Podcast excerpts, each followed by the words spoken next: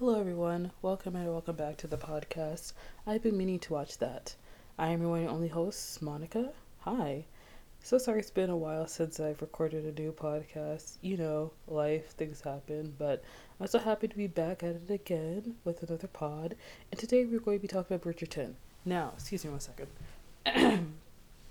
this is probably going to be one of the first episodes I record where I talk about something that's actually like kind of topical and kind of still like interesting to people. I don't know if people are still interested in Bridgerton, but I am, so I'm gonna talk about it. I started watching Bridgerton because a friend of mine, Annie, she was watching it. She wanted to watch it together, so I was like, sure. And I finished that eight episode drama, and honestly, I really liked it. It was kind of good. There are some, you know, bad parts to it and everything, but you know, today we're going to be talking about Bridgerton. Obviously, there are going to be spoilers, so hopefully you have watched the show already and if you're looking for a very concise review that is very um, topical and well put together and eloquent sounding, this is not the podcast for you. I'm sorry.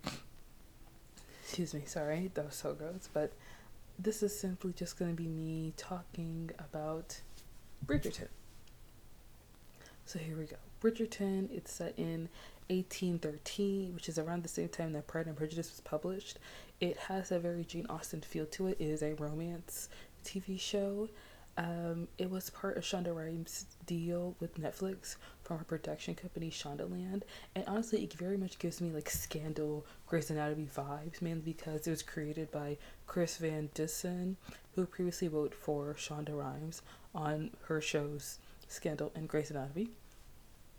It takes place in the Regency era, era Regency era of Britain and the first season, it centers around Daphne, who is the oldest daughter of the Bridgerton family. The Bridgerton family is like eight children, four girls, four boys, and she is entering the competitive marriage market where essentially all it's like the start of the social season and all these young girls are taking the time to like put on cute clothes, like go to balls, they wear corsets and like, you know, dance with like suitable with like prominent suitors and they're going to talk to them and they're going to you know it's very much like high society hoity-toity kind of romance. And all in all i love the show. Um daphne let's just get through the okay so daphne right she is heralded as the belle of the ball. She is the diamond in the rough. The queen has basically anointed her as being the the girl, the it girl, you know, the it girl of the season. This brings on the um, hammer that is her brother uh, Anthony, and I love Anthony. Oh my gosh, he's so hot. I remember seeing Anthony, who was played by Jonathan Bailey. I remember seeing him in this show called, I think it was Crashing. It was, um, fun fact. Oh gosh, not me forgetting her name. Gosh, y'all remember the girl who did Fleabag? Wow, how did I forget her name? Um, let me just go. Oh my gosh, so embarrassing. Okay, so Phoebe Waller Bridge, yes. Phoebe Waller Bridge, she had a show before Fleabag, and I'm pretty sure it was called Crashing. It was so good. I love that show so much. And basically, um, John Bailey, Jonathan Bailey, who is played by. Hold on. Played by who? Monica, why are you talking? Okay. Crashing, yeah, Crashing was she was an actress, a writer, creator, executive producer of the show in 2016. It only had one season, which makes me sad because it was a really good show and I really liked it. But Jonathan Bailey, he was in Crashing. He was also in um, Doctor Who. He was in like one one episode of Doctor Who, but that's what I mainly remember him from. And now he's in Bridgerton, and he is oh my gosh, he was so cute. Oh, he was also in Chewing Gum and he was in Broadchurch. I remember him in Broadchurch. Dang. Jonathan Bailey, ooh, yes, spicy. Anyways, um, so Jonathan Bailey plays Anthony. He is the second oldest son in the Bridget, not the second oldest, he's the oldest son in the Bridgerton household, and he is the Viscount because their father passed away. So essentially, he's the head of the household, and essentially, he's in charge of making sure Daphne finds the perfect mate, and that the man that she marries is the right man for her. And this brings on a lot of him just being super aggressive and just like trying to take charge and just being really annoying in the beginning of this show because he's trying really hard to get um, Daphne a great, a valuable suitor who will take care of her in her old age. You know, not marrying one of these young boys who just want to get married so they can finally have sex and then like be a kind of subpar husband, like someone who's a little bit older and has a greater foothold in society. And of course, Daphne just wants to have fun or whatever. But um, there's also the family called the Featherton, Featheringtons, and they take in a cousin, and her name is Marina Thompson. And it's very obvious that Marina is different from everyone else, mainly because she's light skinned, she's black. And Marina quickly takes hold of all the young suitors' attentions, and that draws away the spotlight from Daphne. And then Daphne is stuck with the choice of Lord Berbrooke, who is a frumpy old man with like I don't know, who's having a midlife crisis and the size of acne, and he's just like he's frumpy. He's not. He's not cute. He's just not it, you know. And it seems like Daphne is on her last leg, and she has no one else to choose. But then someone else joins the picture. It is Simon, the Duke of Hastings. He is a duke. He is a rake. He is a hot new suitor. He is a bachelor. And his father died recently. And he's living with Lady. Not me. Mm-mm, no, I need to get her name right. Uh uh-uh, uh, we are gonna respect the queen today. I know I put this in my notes. Well, how to, Lady Danbury, Lady Danbury, Lady Danbury is honestly one of the best characters in the show, hands down. She is amazing. She gives a performance that is electric. I love her so much. I want to know her story. I want to know her background. I want to know how she became a lady. Like somebody, if she has like, like seriously, I believe it was Julie Quinn. Julia Quinn. She wrote the Bridgerton books, which is where the adaptation comes from if Julia Quinn write wrote or writes a book solely on Lady Danbury, I will read that. All right, I'll read that. I'll read the heck out of that. Lady Danbury, she's the mother figure to Simon, and he's a duke. Everyone wants to date him, and he is like, I don't want to get married. Um, I'm not interested. It's not for me. What we learn is that Simon has a really, he had a really, really, really hard childhood where his father, um, he, his father tried repeatedly to have a son. And I think that his mom had like several miscarriages probably. And then when his mom was finally giving birth, the father wasn't in the room. He was talking to his friends, and the mother was giving birth by herself. And finally, when she gives birth, he takes the boy and he shows the little boy off to his friends in the other room. But then when Lady Danbury goes in the room to check on her friend, Simon's mother, she's dead. And then Simon's father treats him like trash. And Simon has to stutter and it's obviously tied to his anxiety and his need to be accepted by his father and how he feels out of place in the world and he doesn't feel accepted and his father basically banishes him and acts like he doesn't have a son to the point where the servants didn't even know that he had a son. It gets that bad. And when when Simon's father is on his deathbed, Simon straight up is like, I am never going to have an heir. You may be proud of the person I became, but that's only because Lady Danbury raised me to be this man. Alright? You did nothing. You sat back and you were trash. You did not encourage me in any way. You did not give me any support. You did not give me any love. I did this for myself. I made myself who I am. So while you're on your deathbed, I'm letting you know I will never sire an heir. The Hastings line dies with me. And then his father drew his last breath. And that, oh my gosh, I remember watching that. I was like, oh snap. Oh, this is something else. Because I truly do love the show. And there's so many things to talk about the show in regards to like marriage and dating and stuff like that. And, you know, bringing it back to Daphne, because she is the center point of the season, um, Daphne's at a ball and Berbrooke, like, corners her and he's like i'm your only choice. You know no one else wants you. You should be grateful that i want to be with you. And eventually he gets a little grabby and she punches him in the face thank goodness. And then simon runs in and he's like so what are you to do about him? And she's like well i don't know because he is kind of my only choice. And then simon was like well this stuff is stupid. The marriage market is ridiculous. It's dumb. She's like, I know, but some of us have to get married off. Some of us can't just go around frolicking, having sex with whoever we want, and not be judged for it. Which, bringing in a lot of misogyny, bringing a lot of facts. Daphne, we hear it. So Daphne and Simon concoct a plan where they're like, Simon doesn't want to get married. He doesn't want to sire an heir and he wants the mothers to get off his back and stop sending their daughters after him at every ball. And Daphne needs somebody else to want to marry her because if somebody new wants her, then they might bring back her other suitors and maybe she'll be popular again.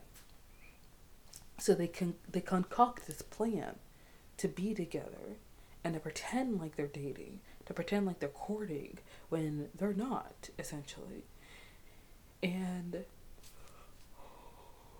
I mean, overall, it works. You know, the one thing, one plot point in the show that keeps it all moving is Lady Whistledown. Lady Whistledown is essentially a gossip newspaper. Um, she prints all the scandals, all the little things you hear whispering about the town, and everyone reads Lady Whistledown. And Lady Whistledown is obviously like a excuse me I know that in the 1800s, gossip columns um, was really a big thing. Uh, Lady Whistledown is also kind of based off of another anonymous gossip writer by the name of Mrs. Crackenthorpe, who's who's also who also like her tagline was basically Mrs. Crackenthorpe, a lady who knows everything. And Lady Whistledown is obviously a metaphor for like social media and how in our society reputation can be seen as a marker of currency. You know, you are it is a good thing when you are a positive influence to the masses and when you do something bad or something about you from your past comes to light it could really shoot down your reputation and you know society can harsh society judges you very harshly and very quickly if you do something that is not seen as, you know, acceptable. That's not seen as acceptable in today's society, in today's societal standards, you know? And I feel like I, one thing, Lady Whistledown is voiced by Julie Andrews, who I love. Queen, we stand, alright? Another thing is that I find it interesting how, like, Lady Whistledown was really like just like everybody else, but because she put it all on paper and because she printed it in her little pamphlets, everybody was so enticed and like held onto every single word of um, what she was saying. But she was essentially just saying what they were saying. It was just printed on paper. You know, I found Lady Whistledown to be interesting and I found her to be remarkable, but at some point she just kind of like she felt like a plot point that the show relied very heavily on and it was very gossip girl. It was very much it was very very much gossip girl you know what i mean? Um moving on from daphne and simon let's talk about the other characters because in my opinion i feel like the other characters are a little bit more interesting but i think that they needed a bit more like they needed to be developed a little bit more. I feel like Eloise would have been a way more interesting character to focus on rather than Daphne. I understand why people why in season one Daphne was the main character essentially. She looks like a main character. She acts like a main character. She's thin, she's white, she has beautiful long hair, and she the actress who plays Daphne, she does a superb job. She's amazing. She's phenomenal. And also Simon, super hot, beautiful, love it. The romance is tantalizing and it's interesting, and I was hooked. Like, I was super drawn in by it all. But I also know that season two is going to focus on Anthony because the second book focuses on him and his prospects of finding a wife because he was sleeping around with an opera singer from the different side of the carriage tracks and she broke up with him. And i'm kind of interested in like why she broke up with him because i understand like they were like frolicking around and like you know essentially just being like f buddies. But it's obvious that he was sleeping with her because he's scared of marriage or scared of being with someone. I think he actually like cared about her and even though he might have been scared to like actually like be with her in the beginning of the season by the end Homeboy ran into the rain proclaiming his love for her. And then she was very much like an opera singer who was very talented in her remarks, but it was obvious that she didn't want to be confined to the rules of society. And eventually she she found a somebody to take care of her, somebody to be with, someone to marry, and she settled down with someone because although Anthony I really like oh gosh, I really liked Anthony and the opera singer. I thought they were really cute together, but I understand why she dumped Anthony in the end because Anthony was unstable. Anthony would hide and sneak around from her. Anthony would use her as a method of escapism, and it wasn't solid. You know, it wasn't a solid relationship that she could put all, she can't put all her eggs in his basket. She can't just be with him because he's only with her because he's bored or he's scared of responsibility or he can't take charge. Because honestly, throughout the whole series season, Anthony is like constantly stepping over his own foot. He is constantly tripping over his own tail. He is like this man consistently messes up every single time. And we love Jonathan Bailey. We really do. But sir, you gotta pick it up. You gotta do better. And I'm sure season two would be will be so interesting and remarkable. And I have a feeling that like Eloise will also become a secondary character in season two because now that Daphne has been married off, Eloise is next. And I love Eloise so much. She is so cool. She's obviously the feminist character of the season, but I also think that Eloise might be not straight. Hmm? And I was thinking that one of the brothers, I don't remember which one, but I think one of the brothers is also not straight. Hmm? I think I was wrong about that one, but that's another problem with the show is it's just so straight. And I understand it's the 1800s. You can't really dive into that stuff. And they gave us a little soliloquy from one of the background characters. And it was good. It was great. It was emotional. It was deep. I liked it. But I want to see more. I wanted to see something a little bit more solid. It was interesting to see one of the brothers. I think his name is Luke. Yeah, Luke, when he went to like the parties that nobody knows about, that was super cool. That was interesting. And I feel like Lady Whistledown would be someone who would have gone to those parties if Lady Whistledown wasn't a literal 15 year old. I don't understand why they made Lady Whistledown Nicola's character. Nicola, she plays um, Eloise's friend. Not me not remembering her name. I know I put it down here somewhere. I'm so sorry about this. I'm the bad guy. Da, da, da, oh, Penelope, dang it. Alright, so essentially, Penelope is Lady Whistledown spoiler, and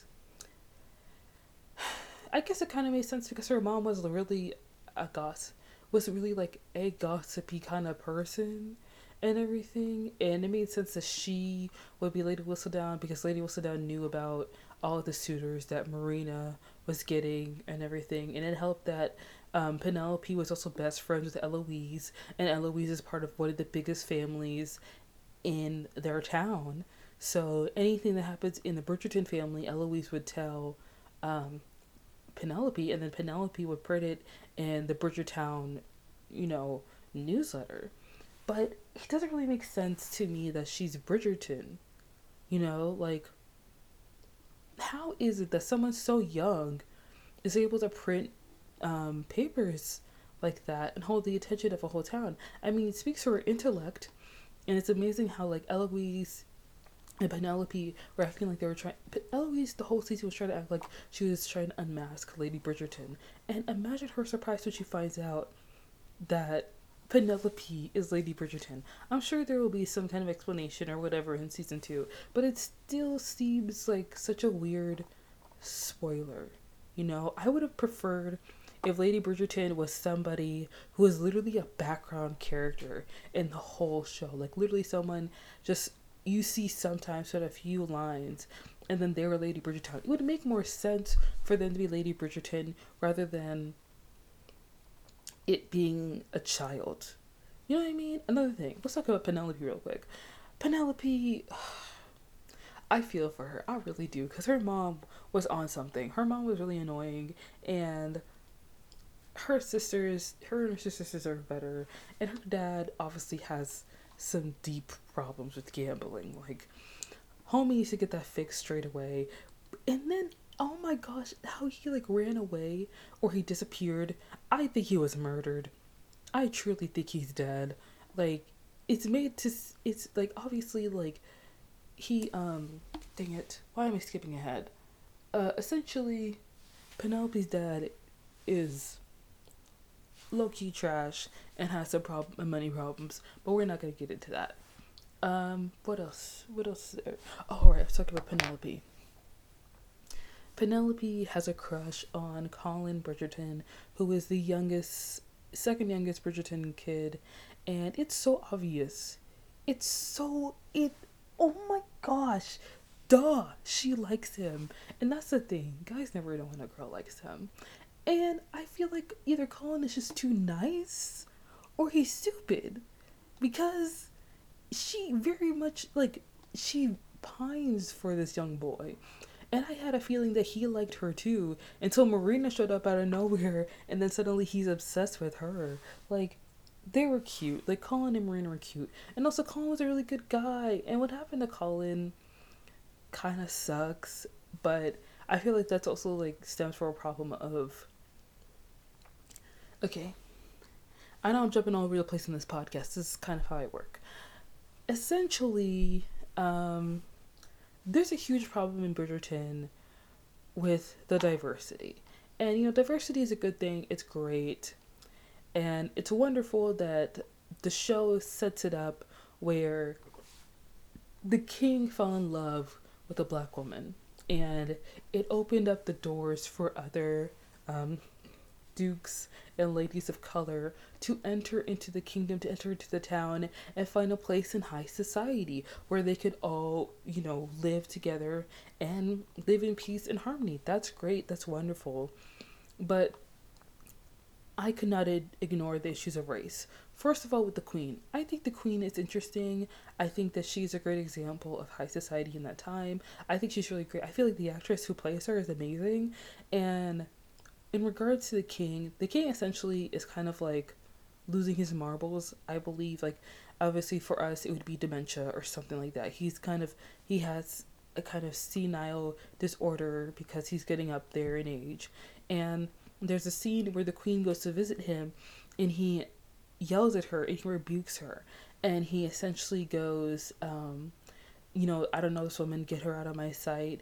And it must be difficult and hard when you think about how she fell in love with a white man in a time when interracial love was not accepted. And now the man that loved her and accepted her and allowed there to be peaceful unity within pe- with people of different races, that same man is now basically looking at her as an enemy and looked at her as a monster. And that's harmful because the people love their queen and are so happy for their queen to be there. But if the king were to somehow get better and then rebuke the queen and they kick her out of high society, then she would not be able to come back. She would just be kicked out. And also, that would bring in a huge shift and a huge divide for all the dukes and ladies of color if the queen were to somehow be banished from the kingdom because the crazy king suddenly gained some of his marbles back enough to address his kingdom and then cast her out. You know, that's something that crossed my mind, but it never comes up in season one. Could it come up in season two? Probably not because Bridgerton is very much Bridgerton is very much like soft. It's not soft.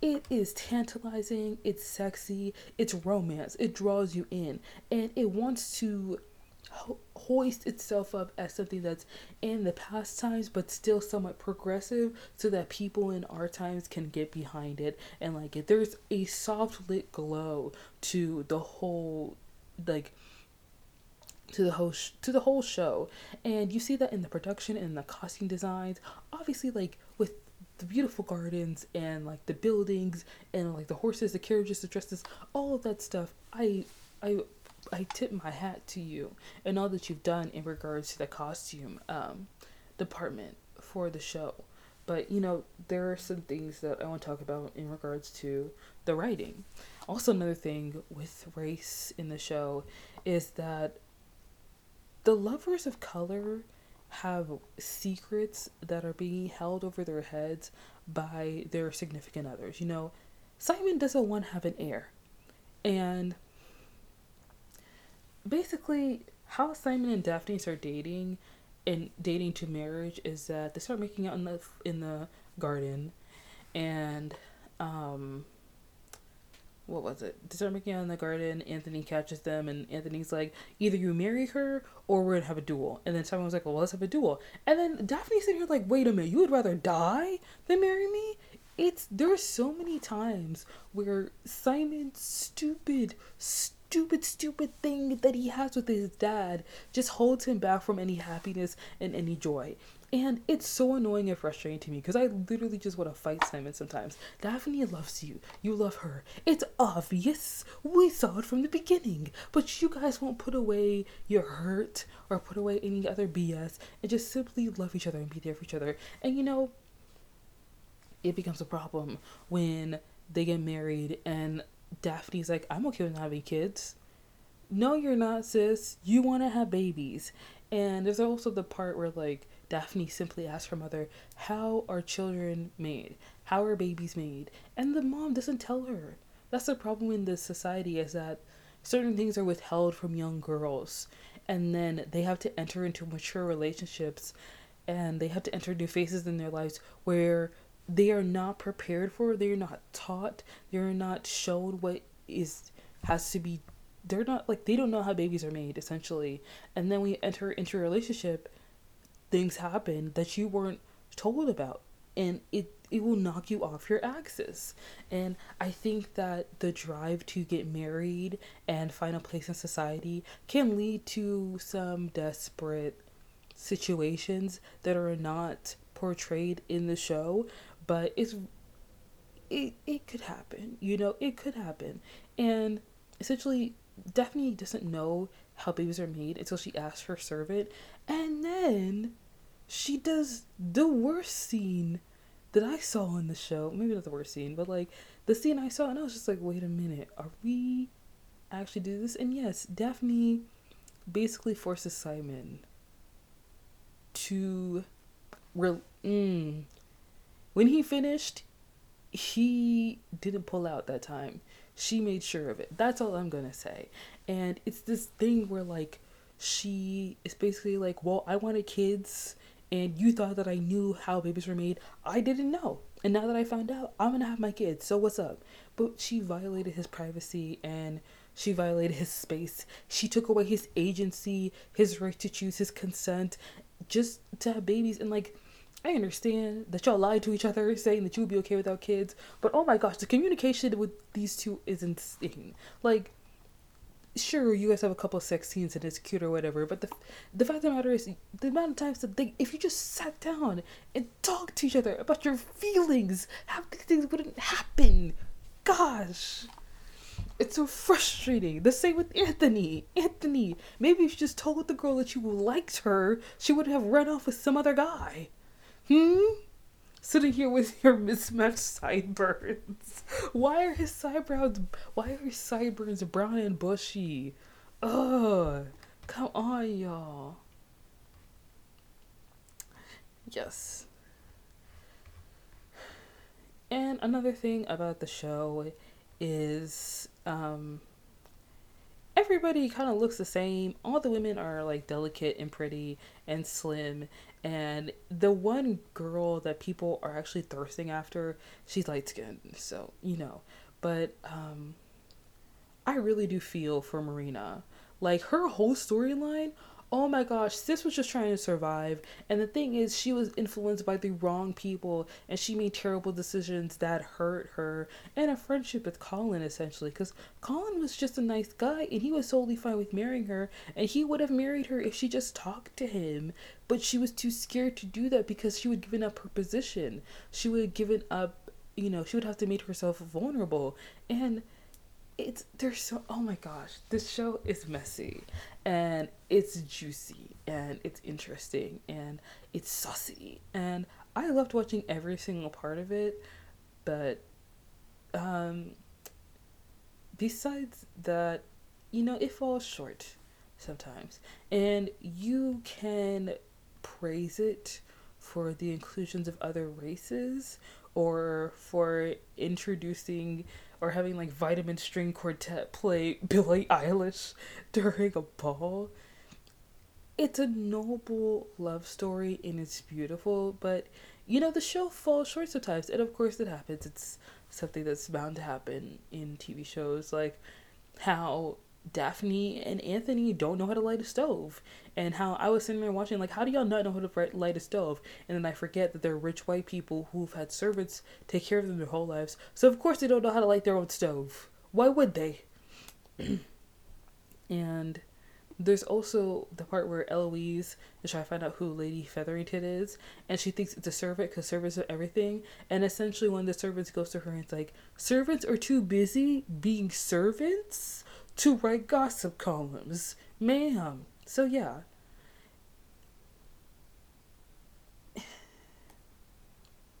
I hmm, what else I have to say about the show? I don't know. I still feel like really iffy about the whole like manipulation aspect to like some of the relationships. And also like I really want to talk about uh Simon's friend who was the boxer. I liked him a lot. I found that he was really interesting. And obviously, Simon's boxer friend was a symbol of like Simon's connection to working class society. How even though he's a very rich man, he still um he still like took the time to kind of like be friends with Will and like box with Will and help him out with his um, tournaments. And he was a confidant for the Duke and everything. But I don't want to ignore the fact that like Will and um, Will and Simon were really good are really good friends, and they know each other really well. And he goes to he goes to Will for whenever he has problems, whenever he has troubles. He relies on him and he has fun and like he hangs out with him, but he goes to Will to unload his problems onto him and then he goes to Anthony to have fun. He sees Will as a confident, as someone to carry on his burdens, but he sees Anthony as a friend, someone to hang out with. Because Will may be his friend, but he's still like lower class. And even though Simon probably wouldn't like think less of Will because of his social class. It's obvious that he spends more time with Anthony because it's just simply sim- it's simply easier to spend more time with people in your higher social class. And Will understands that having money is the best way to move up in society and he literally fights to survive to provide for his family. So when the Featherington father comes to him and tells him to throw the match and that he will pay him handsomely so he can rise up in the ranks of society. He seriously considers it because it's very hard to feed a family and take care of a family. And even though society has moved forward and better in terms of progressiveness for people of different races, it's still difficult and hard for him. And it's there's obviously still um, a very clear line where the poor poor people are more likely to be people of color and rich people are more likely to be white. Like that's just simply it. You know it's like today's standards. Not all black people are poor but you know rich black people are very few and far in between. It's just something that's a fact. It's just something that it is what it is what it is you know basically. I i really do feel for will and when will like got like you know, near the end of the series, he got the money from the Featherington father, and he came up in his ranks, and he became higher in the social class. It's obvious that this is going to cause a divide between him and Simon. I don't know if they're going to exp- explore that in season two, but it would be cool if they did, because I really want to hear from Will and have him talk about how like you know, your buddies, you know, the two of them are friends. But Simon went off to boarding school. Simon was rich. Simon had money. Even though Simon had a terrible father, he still had the privilege that Will did not. He had food on the table and clothes on his back, where Will had to fight to survive and fight to live, and he has to work extra hard every day. So if he's gonna throw a match just one time to provide for his family, so he doesn't have to fight every single weekend just so his kids can have warm food in their bellies, then he's gonna do that. But that's obviously gonna be a problem because the Featherington father is missing now, and Will took money from the Featherington father, which means that the gang that the Featherington father owes money to is going to come after will now. And that's something that I would love to see explored in um, season two, but we don't know if that's going to happen.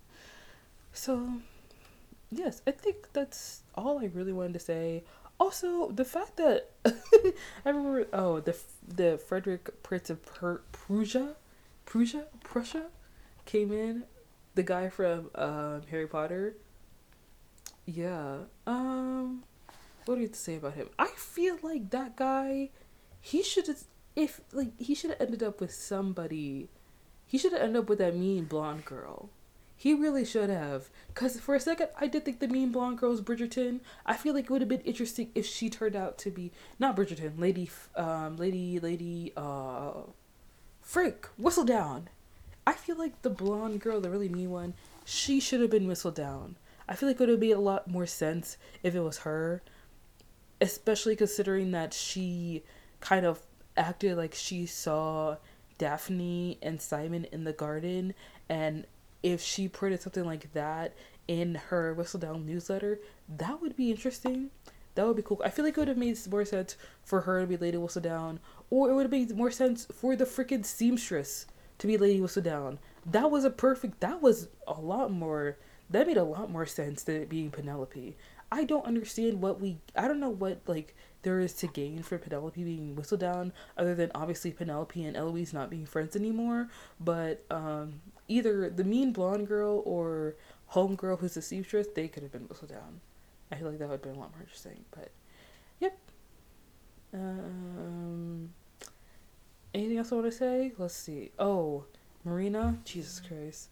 Marina I hope she's okay with like marrying her the brother of the guy she was in love with. It's so sad that he died in the war. That's that's heartbreaking, but at least she's gonna be okay. At least she's gonna be taken care of. That's all that matters. I'm glad that Marina's gonna be fine, and that's essentially it. That's all I wanted to say about Bridgerton. Um, if you guys have any thoughts about Bridgerton, uh, feel free to let me know. You can uh, let me know um, uh, I also go live on Twitch, so if you would like to see me stream on Twitch, totally um, check out the link in the description. I'm pretty sure I have a link tree, so you can check out that link tree. And yeah, that's basically it. Thank you so much for listening. I really appreciate it. It's been a while since I uploaded a new podcast, but if you guys have any suggestions, for any other TV shows I should talk about or watch. If you have any thoughts, feel free to e- email email me. Uh, my email will be in the description, and that's about it. Uh, stay blessed, y'all.